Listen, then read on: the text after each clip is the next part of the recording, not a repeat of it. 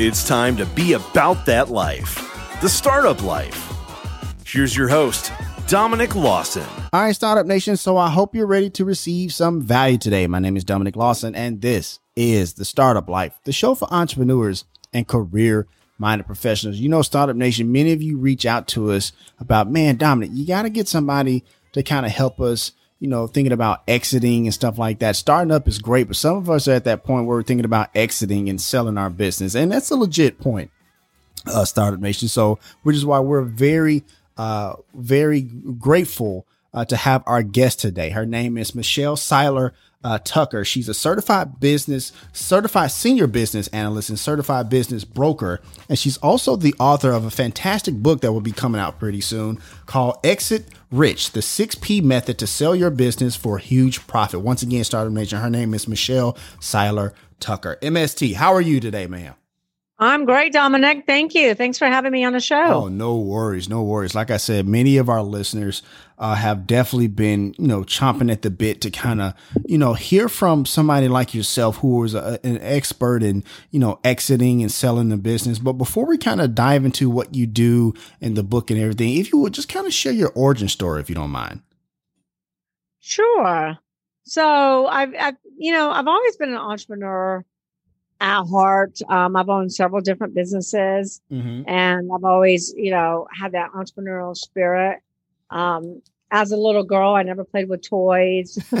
I never played with dolls. I always walked around with a notebook and you would walk up to strangers and ask them a thousand questions. Gotcha. And so my mom always thought I was going to be the next Barbara Walters. Ah. Um, but yeah, so you know, sorry, mom, I'm not Barbara Walters, but I am pretty successful. Gotcha. So I own several businesses, and then I kind of got stuck into corporate America where I worked as Xerox. Xerox actually recruited me. Mm-hmm. And I was there for about six months, and my nickname was the closer. Ah. So every time a ah. salesperson couldn't close a deal, they would come to me. Gotcha. So about six months after employment, my manager came to me and said, Michelle, you need to interview for the regional vice president position over, you know, overlooking, I think it was like 95 salespeople at the time, mm-hmm. 85, 95 salespeople. Right. And she said, You'll never get it, but you should do it for the experience. And I'm like, Why would I do this if I'm never going to get it? why would I waste all my time, energy, and effort? Right. And she said, Because of the experience. She said, You'll learn more doing this through this process than you'll ever learn doing anything else. She gotcha. said, You'll never get it because you've been here six months and you're applying against people who have been here for years and years and years. Gotcha. So I said, okay, I trust you. I'll throw my hat in the rink and I'll I'll try out for it. So anyway, I did it. It was a three month grueling process, mm. and um, I ended up getting the position. Okay. Even surprised my manager. so it was a grueling three month process where we had to interview and demonstrate and do presentations in front of several high level executives at Xerox. I ended up getting a position. And then I found very quickly that I wasn't doing what I love anymore. I wasn't selling, I wasn't solving problems, I wasn't, you know, making friendships that last a lifetime with my clients. I was setting up a meeting to set up another meeting to just set up another meeting for a follow up meeting. gotcha. Gotcha. So I'm like, I miss entrepreneurship. So I started looking for a franchise that I could buy and operate on the side. I was making six figures at Xerox with great benefits. Mm-hmm. And I stumbled across this franchise that had two locations, and my husband actually knew uh, one of the founders. And so I approached him and said, Hey, I want to buy a franchise. And I said, No, we know of you. We know of your husband we know you're the closer because right. I also knew um, friends at Xerox mm-hmm. uh, that have worked with me. And they said, We don't want you to buy a franchise. We want you to partner with us, put us on the map, and then we'll give you a franchise. Mm. And I said, mm. Wait a minute. You want me to quit my six figure, great benefit position for a company that has two locations? Right. That's like really risky. So I said, I'll tell you what I'll do. I'll do, I'll try it out for six months and see how it goes. Gotcha. So I did that. So on weekends, evenings, I worked trade shows, events, and I ended up making more money in those six months than I did an entire year at Xerox. So then it was time to resign. And that started my franchise development, franchise consulting, um, and franchise sales business. Okay. I became their partner, uh, but they did what a lot of business owners do is they focused on marketing and sales and, and, they had me for that and i was their closer mm-hmm. and i sold hundreds of franchises but they never built a, a solid foundation to handle the growth gotcha Gotcha. No, I, And that's what a lot of businesses do. for sure. And that's why so many businesses crumble and crash. For sure. Uh, you know, you said something earlier that I, I kind of want to go back to and ask you about that. And it kind of relates Sure. to what were our conversation today because you said that uh, you were quite inquisitive. Your mom thought you were going to be the next Barbara Walters. But I imagine when you're when you're making those deals, you said, you know, you've been, you know, uh, referred to as the closer. When you're making those deals, I imagine, you know, there's a lot of questions you have to ask. So let me ask you, what are some of those those those, you know, key questions you should ask yourself and maybe ask uh, the people across that negotiation table uh, when it comes to making those deals? When it comes to selling businesses, Sure, absolutely. Yeah. So I go through a series of questions. Gotcha. Um, so you know, I, I'm always asking a business owner, why do you want to sell? Mm, The number one question for a buyer is why does a business owner want to sell? That's number one. right. You know, tell me about your business. Tell me how you got into this business. Now, why do they want to sell is really, really, really important Right. because it's the number one, it's the most important to buyer because buyers are fearful that sellers are selling because they know something that the buyer doesn't know. Mm, You know, maybe the market's going down, maybe their product is not going to be on top anymore. You know, maybe a big competitor's coming in. So buyers always weary about sellers selling. So it's very important to get to the bottom of it and find out why that seller's selling. Gotcha. And then the other important thing is to take the seller through the seller sanity check Hmm. and get the seller comfortable with selling because most sell, a lot of sellers say yes i want to sell but unless they've really walked through that seller sanity check and figured out how much money they need to walk away with how much money a month they need to live on how much money a year how long will that money last what will they do after they sell very important if we don't help them figure out what they'll do next for their beginning strategy they'll never exit Gotcha. They'll never exit because they don't know what they're going to do next. It's kind of like empty nester syndrome. When all of your kids leave the house and go to college, the parents don't know what to do next. So they typically downsize, some get divorced, you know. So we really help our business owners figure out what are they going to do next and walk them through that seller sanity check. And then we ask them a bunch of other questions in which to come up with the evaluation of their business. Gotcha. You know, if, if you don't mind, kind of dive more into that seller sanity check. I, th- I think that's an interesting uh, Sure. thing. Kind of kind of break that down for us if you don't mind. Yeah. So, like I said, we we always want to start with. So, sellers will say, come to me and say, Michelle, I want to sell my business for twenty million dollars. Gotcha. Okay. I always ask them, how'd you come up with twenty million? Well, that's what I need to Mm, live on, Right. or that's what I need to pay for five dollars weddings, Gotcha. or that's what I need to send my kids to school, or that's what I need to buy a business or buy a boat, or whatever the need is. Mhm. And that's not the value of their business. Right. And buyers are not going to buy pay for what you need. Buyers are going to pay for what the value brings them. So when so when a business owner tells me they need 20 million and their business is maybe worth 5 million, then we got to sit down and really look at that business owner's financials and figure out what does their lifestyle cost them a month, a year? Mm-hmm. How old are they? Mm. What's the longevity? How much longer will they live? You know, who are their dependents? Who's dependent upon that income? Is it just husband and wife, or is it husband and wife and several children? Got you. So we really got to plan that out because they might say, "Oh, I need twenty million because that's what they think," but maybe they only need five million or seven million. You follow me? Interesting. Yeah.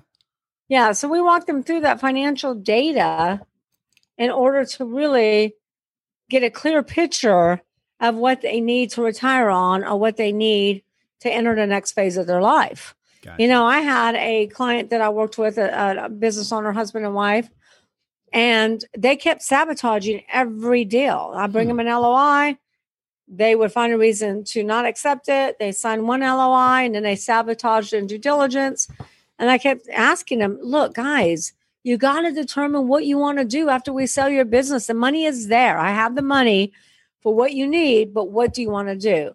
And finally, they said, they called me in the middle of the night and they said, Michelle, we finally figured it out. We want to open up a bed and breakfast. Gotcha. or we want to buy a bed and breakfast. And once I was able to get them to vision, you know, visualize what they want to do next, Then the next time I bought an LOI, they accepted it. We went through due diligence and we closed. Gotcha. So it's really a financial process, an emotional process, because I really got to walk these sellers through their financials, you know, what it's going to take. Because when you sell your business, you might be losing that income stream, right? Right.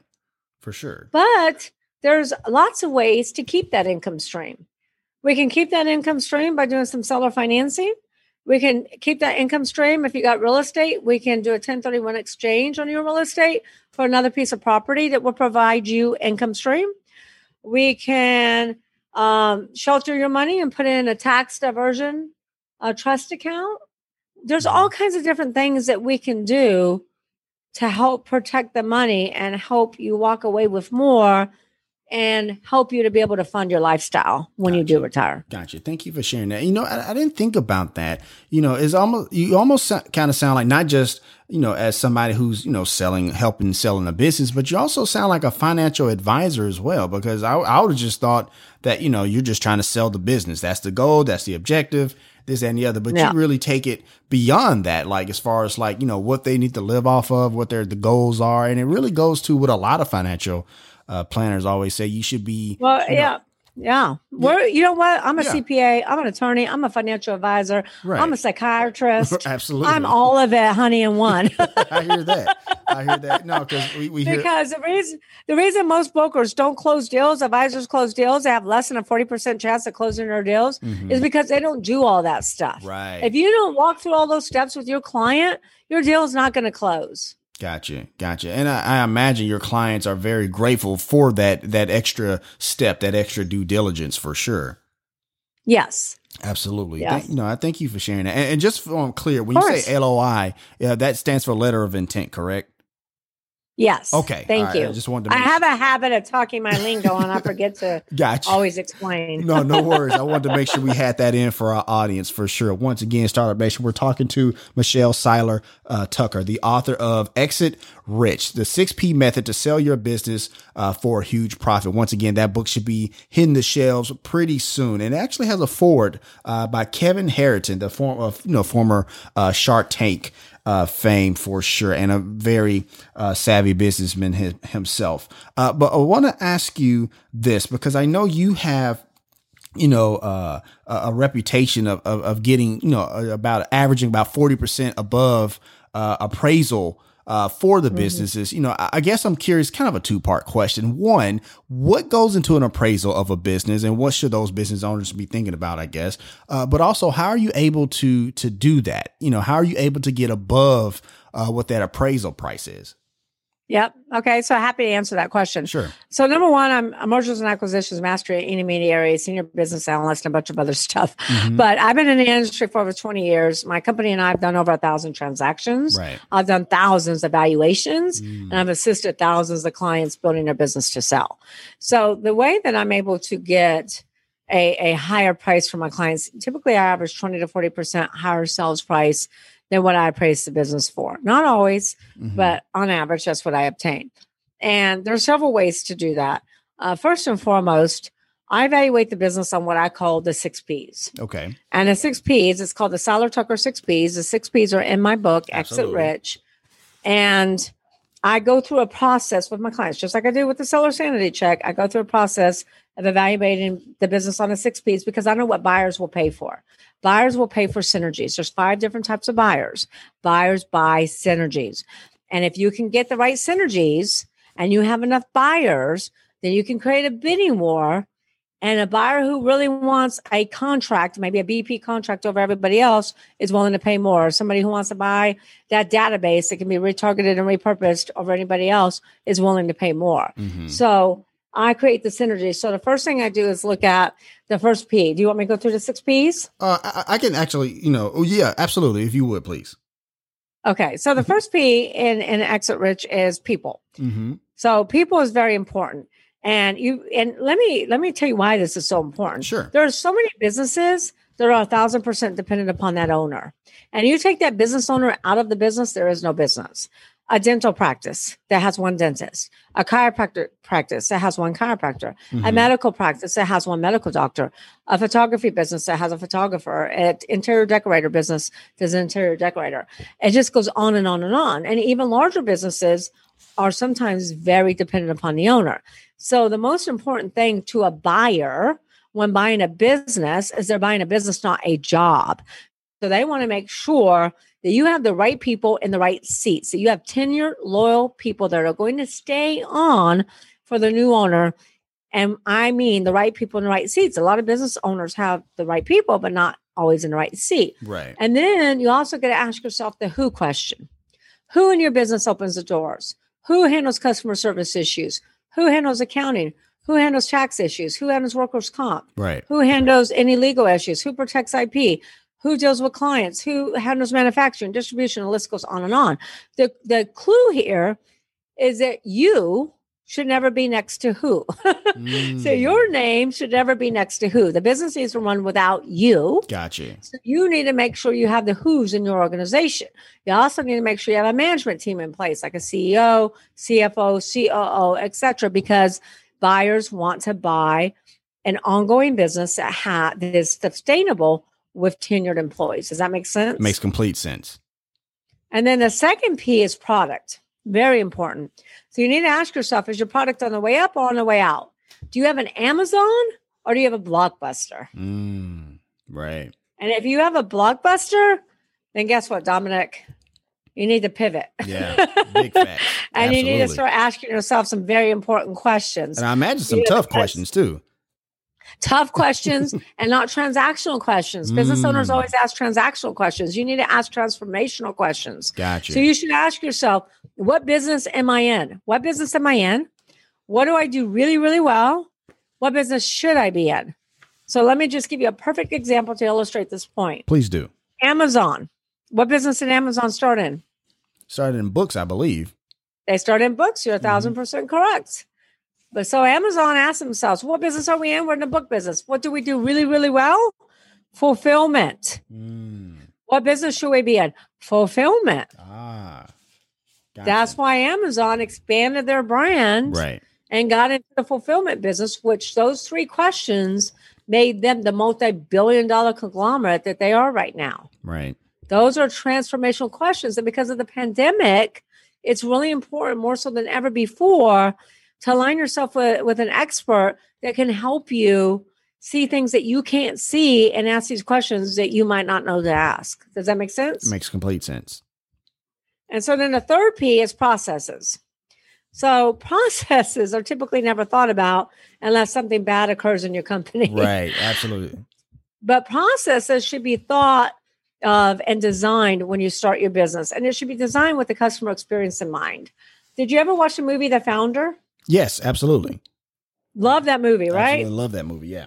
So so Ray Kroc, Ray Kroc is the one that grew McDonald's, but Mhm. he didn't start McDonald's. Right. The McDonald brothers started McDonald's.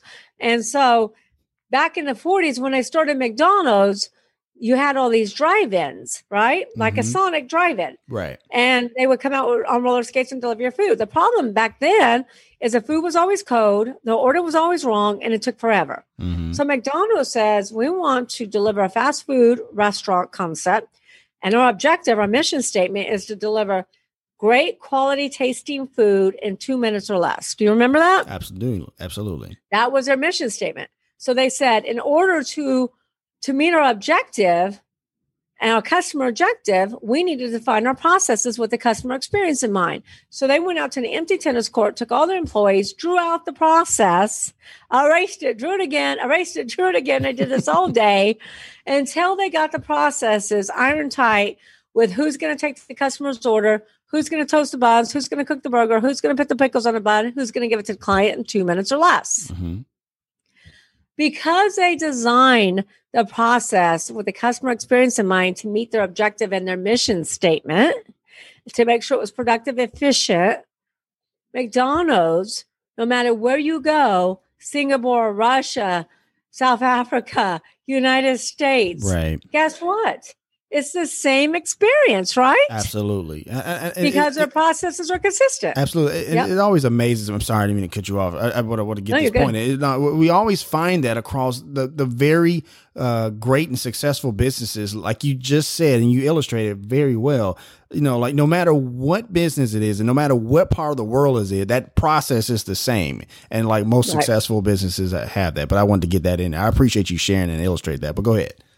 Yeah, you're no, you're great, and interrupt me whenever you want to. It's your show. I try I'll not follow to do your that. lead. I try not But, to do that um, too often.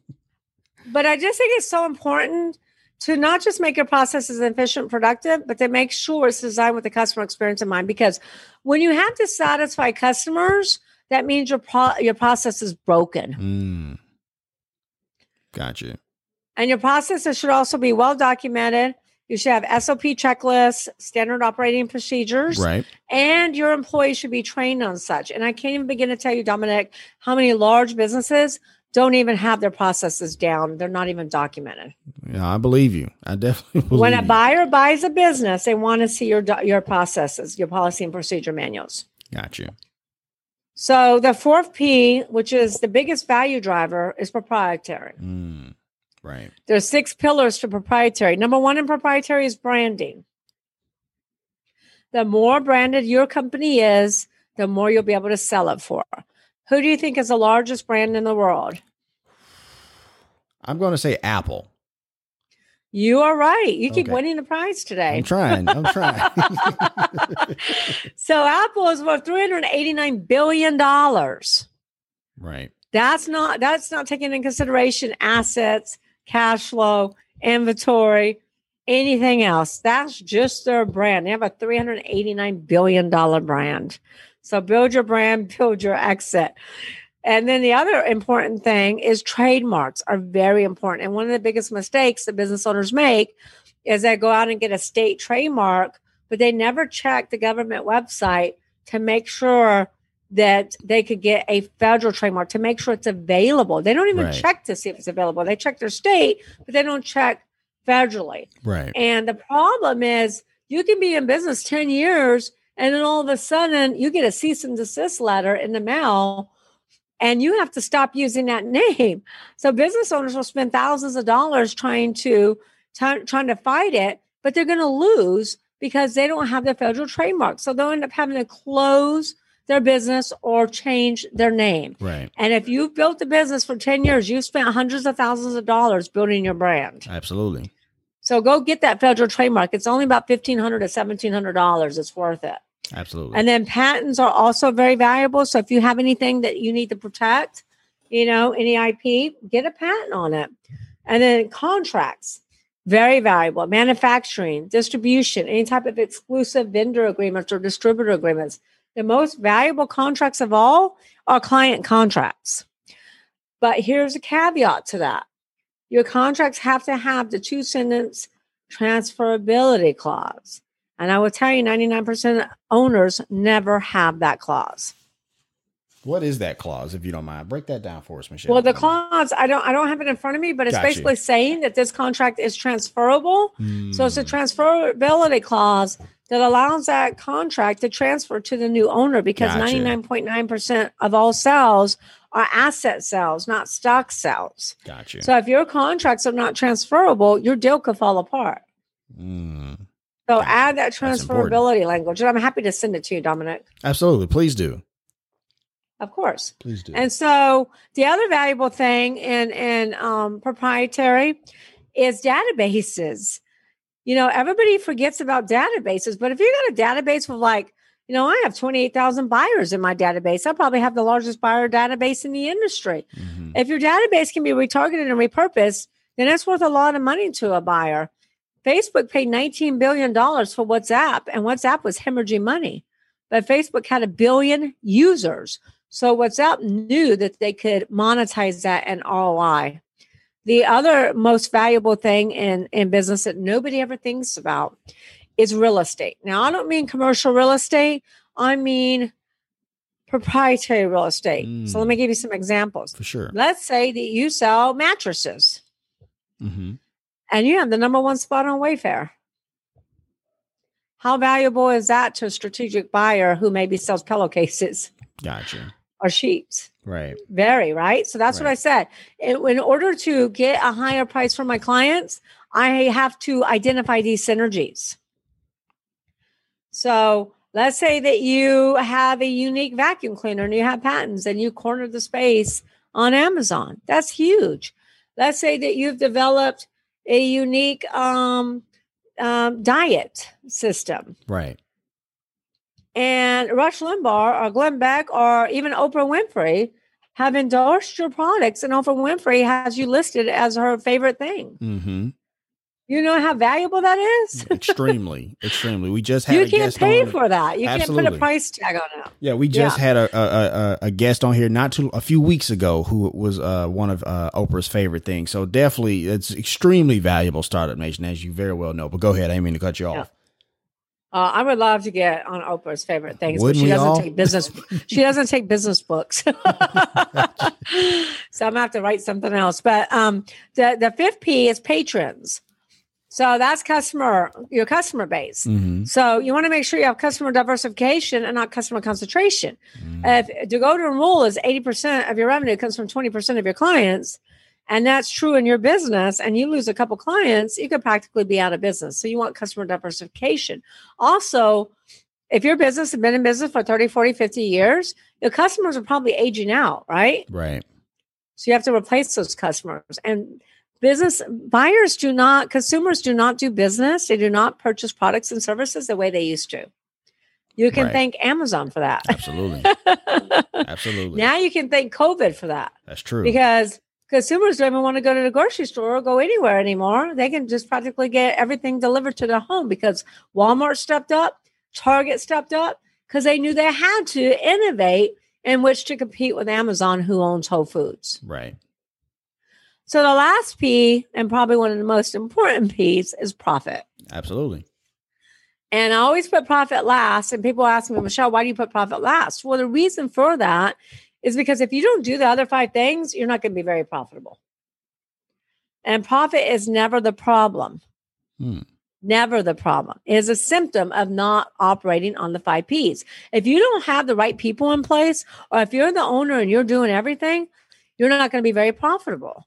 If your product is on the way out and not on the way up, unless you innovate, you're not going to be very profitable.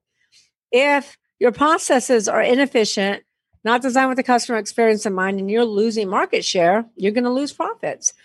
Proprietary, have you, if you haven't protected your proprietary, you're going to spend thousands upon thousands of dollars, not to mention maybe having to change your company name or company slogans. Right. And then if you don't have customer diversification, you're going to lose market share. So profits are always a symptom, not the problem. All right, Startup Nation. So we're going to go ahead and take a quick break. We got to pay some bills. Once again, my name is Dominic Lawson, and you're listening to The Startup Life.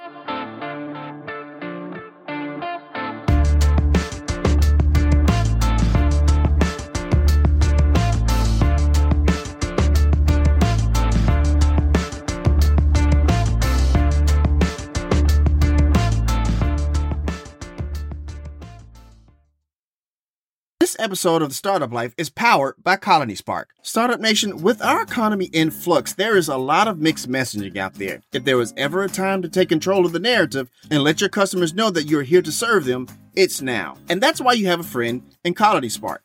Colony Spark is an omni-channel marketing agency that believes in the power of community to ignite your business. They have helped companies across many industries with lead generation, revenue growth, and more to put them on the path to success. My guy Bill Murphy and his team are very good at what they do. How do I know this? Because not many SEO companies have the stamp of approval of being partnered with Google. Yes, that Google. So I want you to go to www.colonyspark.com forward slash startup to schedule a meeting today. In that meeting, you will review your current marketing activity, receive actionable advice on how to pivot and grow, and ask any marketing questions you may have on navigating over the next few months. Look, Startup Nation, I know things may seem uncertain right now, but if you are looking for a business partner that can help light the way, go with Colony Spark, where they firmly believe in business helping business. All right, Startup Nation, welcome back as we continue our conversation with today's guest here on The Startup Life. For sure, for sure. No, I, I appreciate all of that uh, for sure, Michelle. And also, I want to ask one last question about the book before we transition, because Startup Nation, when you read uh, Exit Rich, and you, will see those six P's, but also in that same part, uh, Startup Nation, you also will find the five types of buyers, which are first time, sophisticated, strategic, competitive, uh, turnaround specialists, and private equity. Kind of, you know, really quickly, kind of talk about the distinct natures of all of those, if you would, uh, Michelle. Sure, sure. And when you buy the book, there's a negotiations chapter um, in Exit Rich that tells you how to negotiate with each buyer. Absolutely. what their strong Absolutely. points are. But first time buy 90% of buyers are first time buyers. Mm-hmm. First time buyers buy smaller type businesses. Um, they typically have so much saved that they can put down for SBA or they can do seller financing or they do redirection, may, meaning that they redirect from their 401k to purchase a business without paying taxes and penalties. Um, the way you work with first time buyers is is not the way you work with other buyers. They're very slow to pull the trigger. Some of them will never pull the trigger. So Right. you just don't want to put a lot of energy unless you know they're going to make a decision. Um, and then the second type of buyer, uh, which is really the some of the buyers that will pay the most money for your business, Mhm. are strategics and competitors. So strategics and competitors buy synergies. Mm. They buy synergies. They buy something they don't have. Let me give you an example. I was selling a, a oil manufacturing business and we appraised it in a $9.8 million range. Now, in this case, Dominic, we got our client 65% more than the 40% more, but we got our client 65% more than the appraised price. So we, it was marketed, it was appraised in a $9.8 million range. Mhm. We had probably about 550 buyers. We narrowed it down to 12 buyers. We had LOIs from all 12, and we found a strategic. This buyer had similar products and services, but not really competitive. And my seller had 60% of the revenue tied up in the BP contract. Mm. The buyer had been trying to get into BP for years with their current products and services and never could get in the door Gotcha. they were willing to outbid everybody else to buy that contract to get their products and services in the door because they knew they could ROI it. So they paid $15 million for 70% of the business, which was 65% more than what that business appraised for. Hmm. So strategics, that's why it's so important to know the synergies. What are the synergies in the business and what synergies are the buyers looking for? And in many cases, we can create a bidding war. So those are strategic competitors. The third type of buyer is sophisticated serial entrepreneurs, and they're industry agnostic. They're more EBITDA specific. EBITDA is earnings before interest, taxes, depreciation, amortization, and they buy cash flow. They chase cash flow. They don't care about the industry. Um, and then you have turnaround specialists who buy distressed assets. And there are a lot of turnaround specialists right now buying distressed assets because of the pandemic. And then the last type of buyer, which also buys synergies, these are PEGs, private equity groups. Private equity groups buy two ways. They buy based upon platforms or add-ons. So let's say they want to get into food manufacturing and they've Mhm. never been in food manufacturing. They're not going to even consider a company unless it has over $3 million in EBITDA. Mm. They won't even consider it. Now, let's say, Dominic, they're already in food manufacturing, and let's say they're in frozen food manufacturing and they want to pick up more frozen food companies. They will consider those add ons under a million dollars in EBITDA because they already have a platform to support that. Gotcha. And, and really those quickly, five types of buyers. For sure. And Mhm. really quickly, I want to put this in there. EBITDA Startup Nation is earnings before interest, taxes, depreciation, and amortization. Just wanted to get that in there uh, as well. But go ahead. I didn't mean to cut you off. No, that's fine. That's the five types of buyers. Absolutely. Absolutely. Yeah. No, And the way you negotiate with them is very different.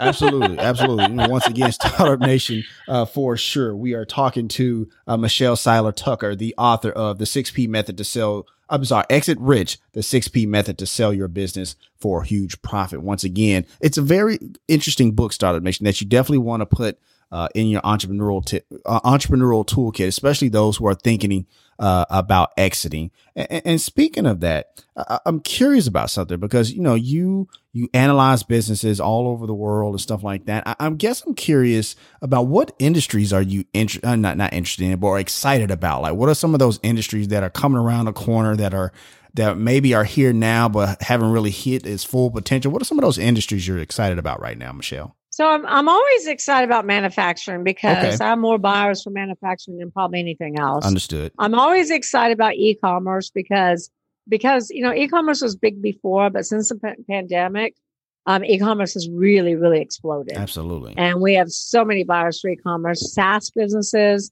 we have people knocking down our doors trying to buy SaaS businesses. I'm really excited about the millennials and some of the um, new businesses and ideas and you know unique um, startups that they have created because I've got some millennials that just have created businesses that you would have never thought about. Mm. so you know, I, I'm I, I'm an entrepreneur, so I'm like a kid in a candy store. I can't wait to find out you know how somebody started their business. Uh, I'm I'm, list, I'm selling a company right now for sixty million dollars. They got an eighth grade education. They started a business out of their truck, Wow. and they Wow. do twelve million dollars in EBITDA. Got you. Yeah. Gotcha. So tho- those are the things that really, really, really excite me. And also, just to let you know, Exit Rich was also endorsed by Steve Forbes, and Absolutely. it's an Inc. original. Absolutely. And Sharon Lechter is my co-author, who wrote Rich Dad Poor Dad with Robert Kiyosaki, Mhm. and also wrote several books in the um, think the Napoleon Hill Foundation. Plus, she was an advisor to Obama, and she's a literacy expert, and she's advisor to several other presidents. Absolutely. And, and, once again, Startup Nation, like I said, like just like Michelle said, this book has been endorsed by uh, a lot of amazing people. We're talking about David Meltzer. We're talking about uh, Shell Snap Connor, just uh, uh, Jeff Hoffman, just a number of people. Les Brown, my favorite motivational Uh, Absolutely. speaker of all time. Absolutely. How dope is he? He's really awesome. he was on my podcast and he is dope. Absolutely, absolutely. Yeah, For that's sure. right. You know, tell us about your podcast. I was going to get to that, but kind of share with the share with the audience your podcast and where we can find it and and, and the type of content they can find there. Sure. So my podcast is Exit Rich, Mm-hmm. and you know it's kind of like my book. Um, I do solos where where I just give content, content, content to help entrepreneurs plan their exit Right. and help them build a sustainable business. Um, but I interview people as well. Like I've had Les Brown, I've had you know Frank Shankwitz, who was the founder of Make a Wish Foundation. Um, I also interviewed Jeff Hoffman, who founded the airport kiosk. He also founded was one of the co-founders of Priceline. hmm I interviewed Alex Stern, who found founded Constant Contact. So I love to bring entrepreneurs on my show that have creative ideas. You know, love, I love to talk to Jeff Hoffman about people. hmm You know, I, I love to interview people from the six P's, like who, like if I'm going to interview somebody about people and, and how to interview employees and stuff, Jeff Hoffman's my guy. Gotcha.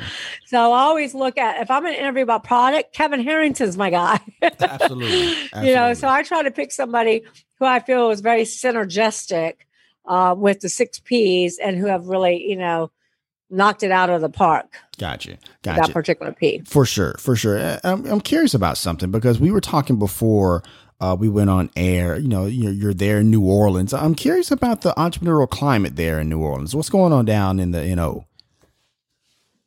yeah so new orleans is you know like you've never seen it before Gotcha. um bourbon street is dead i mean we Mhm. were moved to phase three and Right. now we're back to phase two and bourbon street is dead and it's just i mean you've never seen new orleans like this Right. Um, there are some restaurants open. You know, I think the bars have closed back down. Um, and then even the Saints. I mean, you know, the Saint, the dome can hold 150,000, and then our mayor was only allowing 750 people, and now I think she's up to like 7,000. Right. Um, but it's you know, as far as the economic client climate, you know, it's like any other city and state. Some Mhm. businesses are thriving, some businesses are dying. It depends upon the industry you're in. Right. Restaurants really, you know, it's tough for restaurants no matter where you are. Um, but there's restaurants that are really taking this opportunity to ask themselves, what business are we in? What business should we be in? Absolutely. Like Commander's Palace. I mean, Commander's Palace is, is a world renowned restaurant that's famous and they're they're not in the restaurant business. They're in the experience business. They deliver experiences and they can and connections. So what they did is they started, they put together a wine tasting. And so for 150 to 500 dollars, you can buy each you can buy a package. If you don't live in New Orleans, then you can go to your local wine store, local cheese store, get wine and cheese. They bring the sommelier on and they um, go through the different wines and cheeses every week. Mhm. I know I have like 1,500 people on a Zoom call. Got you. They're making money. Absolutely. So they figured out a way to innovate. They figured out a way to still create those experiences, even though you can't do them in person. Right. And, you know, and, and that's the thing that we're, we're seeing a lot of, and I appreciate you uh, illustrating that, Michelle. We're seeing a lot of entrepreneurs who are doing that uh, in the COVID era, as I guess we're kind of calling it now, uh, where they're just innovating, where, you know, maybe, right. uh, you know, pre February, their business model was one way, and now they, they've innovated and, and gone in a different direction. But I think it just goes to show that the best entrepreneurs are like at, at their core just problem solvers. They solve a problem yeah. no matter uh, what's thrown at them whether it be uh, you know uh, decline in sales or uh, i guess a world pandemic. Uh, but they know how to right. pivot. They know how to problem solve. So i appreciate you sharing that. Sure.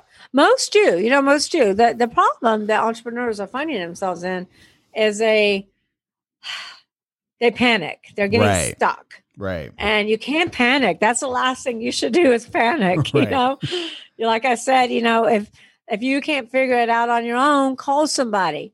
Figure it out. Call me. I love to help business owners. I mean, my whole thing is, you know, saving one business at a time to help save the American economy. Absolutely. And I, I don't just sell businesses. I buy businesses and flip them. I also partner with business owners, investing my money, core competency, expertise, and I help put them on a build to sell program.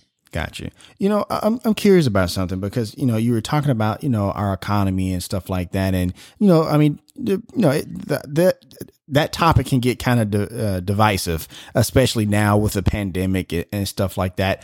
In your opinion, you know, what are some of the things that we can do in this COVID era, and uh, besides, you know, um, uh, you know, keeping businesses open and supporting small businesses. What are some of those things, in your opinion, you think we can do to kind of keep the economy moving forward, even with everything going on? Be, besides pivoting and besides supporting small businesses? Absolutely. Yeah, I think, um, yeah. I know it's a big question. I'm sorry. It is a big question. No, it's okay because I'm gonna have a big answer for you. Uh, okay, fair enough.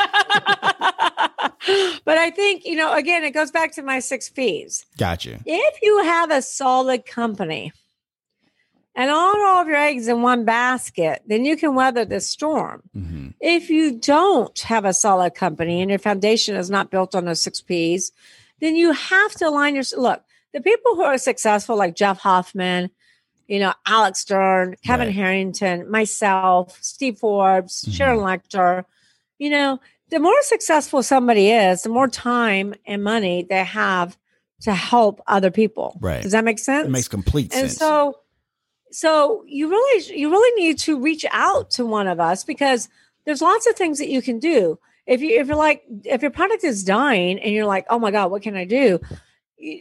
then reach out to somebody. Maybe you can be acquired. Maybe you can merge with somebody else. You know, I mm-hmm. once merged an advertising company that was practically going out of business. It was worth $10 million, but they have five clients because they catered to the casino industry mm. and they had all this talent, you know, this, this expensive talent, these marketing people, and they lost three clients out of five. They had two clients left. Mm. They were practically out of business. So I merged them with another advertising agency that was diversified and had a bunch of clients, but didn't have the talent. Got you. So call somebody like me because there's always a way to figure it out. There's always a way to skin this cat. You know, rather it's an acquisition, rather it's a merger, rather it's maybe selling to a turnaround specialist. Right. You know, there's always a way to get you out of this situation. You don't have to be stuck. For sure. You definitely don't have to be uh, stuck, Startup Nation. I, I want to ask you uh, a question because, you know, I, I'm on your LinkedIn page and I know you've done some work, you know, your last book – you um, some of those proceeds went to St. Jude and stuff like that. And you were talking about Make a Wish earlier. Mm-hmm. You know, do you is there something a story or something about you just have a soft spot for kids who are kind of going through stuff? Kind of talk about that a little bit. It seems like there's a theme there. wow, you're pretty good. Huh? I try. I try. Yeah, there is a theme. I do have a soft spot for for children for mm, sure. Gotcha. Um, you know, Eric Trump, I spoke on stage with Absolutely. numerous times, and he got me involved in St. Jude's. And um, Frank Shankwitz is a good friend of mine who started Make a Wish Foundation. And I, I have always had a soft a soft spot in my, okay, now I can't talk, a soft spot in my heart for children. Gotcha. In fact, I'm starting Tucker Teens and Tots. Okay. And so a percentage of all of our sales will go to my foundation along with St. Jude's and some other ones. And this is going to be an organization that provides entrepreneurial mentorship, entrepreneurial skill sets, real lessons, um, entrepreneurship placement, job placements, business partnerships, and even business ownerships Mm. for abused and neglected children. Gotcha. Because I think these children get lost in the system. hmm And if they, if, if, if one person could have one entrepreneur mentor, and remember, the more successful somebody is, the more time and money they have to give, and the more they want to give. Right. But if one children can have one entrepreneur mentor, that could change their life forever. Absolutely. Absolutely. And I don't believe they change. They teach entrepreneurship in school. There's very few colleges that teach entrepreneurship. You know, kids. I'm in four. I'm right in between four colleges in New Orleans. Mhm. I have a waiting list for interns that want to come work here. And all my interns say, Michelle, I learned more with you than I've ever learned in college or ever learned from anyone else. Isn't it funny when you hear because we hear stuff like that all the time, uh, where there's like you know, like you know, like, I've I've gone to business school. You know, you hear these stories. I've gone to business school and this that, and the other, and they have like one summer with the internship with somebody like yourself or uh, or uh, somebody else, and they're just like I've learned more in one summer than I learned in two years of business school. I haven't sat on it more than one week. right, fair enough. yeah, because you know, I have finance majors, I have MBAs, and they don't teach them like they don't even know how to calculate working capital. Right. They don't even know what EBITDA is. They don't know what a cash flow statement is. And it's just crazy to me. So that's that's you know, I really want to be able to give a hand up and not a handout to that. these children who have suffered, you know, neglect, abuse, and you know, terrible, terrible childhoods, and align them with mentors, entrepreneur mentors that can really help change their path, which will help change the world. For sure, for sure. I, I definitely appreciate that. And I wanted to bring that up because obviously here being here in Memphis, Tennessee, St. Jude is always uh, near and dear to our heart uh, here in Memphis, uh, Tennessee. Once again, Startup Nation, we're actually wrapping up with Michelle Seiler Tucker, the author of Exit Rich, the 6P method to sell your business for huge profit. Once again, that book uh, should be coming in uh, hidden stores pretty Well- soon. I'm sorry, go ahead. Well, can I tell them how to get the book right now? Please do. because we're in the middle of pre-sale. So your listeners can go right now and purchase a book at exitrichbook.com. It is available at Amazon, Barnes and Noble, and all these other retailers, but it's it's more expensive there. If you go to exitrichbook.com, it's $24.79, which includes shipping. You don't have to wait till the book comes out There you go. because we will send you the digital download to read today. Plus, you will get a lifetime membership into Exit Rich Book Club, which you will get video training of me taking you into these deep strategies about how to build a sustainable, scalable, sellable business. Plus, all those down, all those documents that you need, like an employee handbook, an organizational chart. You know, what's a non-disclosure agreement look like? What's a letter of intent look like? What's a purchase agreement look like? What's due diligence um, checklist look like? What's closing docs look like?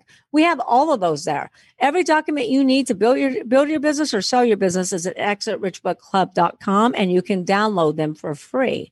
Then we will also give you a 30-day membership into Club CEOs where we have hot seats, masterminds of entrepreneurs all coming together to try to help each and every entrepreneur not only survive but thrive and build their business to scale. That's what and I love sell. to hear. That's what we definitely. And then when the book hear. comes out in January, we'll ship it to your doorstep. I hear that. I hear that. And once again, Startup Nation, that book, that link there is there in the show notes for easy access if you're listening to the replay on the podcast. So, Michelle, you've given us some some fantastic nuggets. You know, you actually have you know nuggets in the back of the book uh, there as well. But I was curious if you would, ma'am, you know, with everything going on, just give us some words of encouragement to take us out for today. Words of encouragement. Mm-hmm. Your past doesn't define you. You can be whatever you want to be. You're the star of your movie. You're the director of your movie. You're the star in your movie. You create your destiny, not your past. You don't have to get stuck in the environment that you feel you're in right now. We've all been there. There are people who truly care. There are pe- people who will truly help you. There are people who want to see you succeed. So Right. be the director in your movie, be the star of your show, and go out and create something special. Create, go out and create your own masterpiece. Go out and help other people. Provide massive value to others. create your own legacy for not only yourself, but your family, your children, and be able to give back to others. I hear that. Awesome stuff. And that's going to wrap up this session of the Startup Life. Once again, we want to thank Michelle Seiler Tucker for coming on the show. Thank you so much, MST. Thank you, Dominic. I appreciate that. You know, everybody calls me MST. Got. And as always, Startup Nation, if, if, if you have an idea, be about that life, the startup life. If you want to let us know what you think about our show, have an idea for a show topic, or would like to advertise on our show, send us a message on the Startup Life Podcast Facebook page. And while you are there, like and follow our page as well. It's a great way for us to engage with you, Startup Nation, and really grow our community. The link is there in the show notes. Subscribe to the show as it can be heard on Apple Podcasts, Google Play, Stitcher Radio, Spotify, or even on your Facebook timeline or any other platform you like to get your podcast. If you are listening on Apple Podcasts and you find our content valuable, please give us a five star rating as it will help us climb the charts and help more people find our show. You can also listen to the show on the Startup Life Podcast new website. There you will find the all new startup blog where I write on many topics that are interesting and helpful to you on your path to entrepreneurship. And hey, if you have an idea, be about that life, the startup life.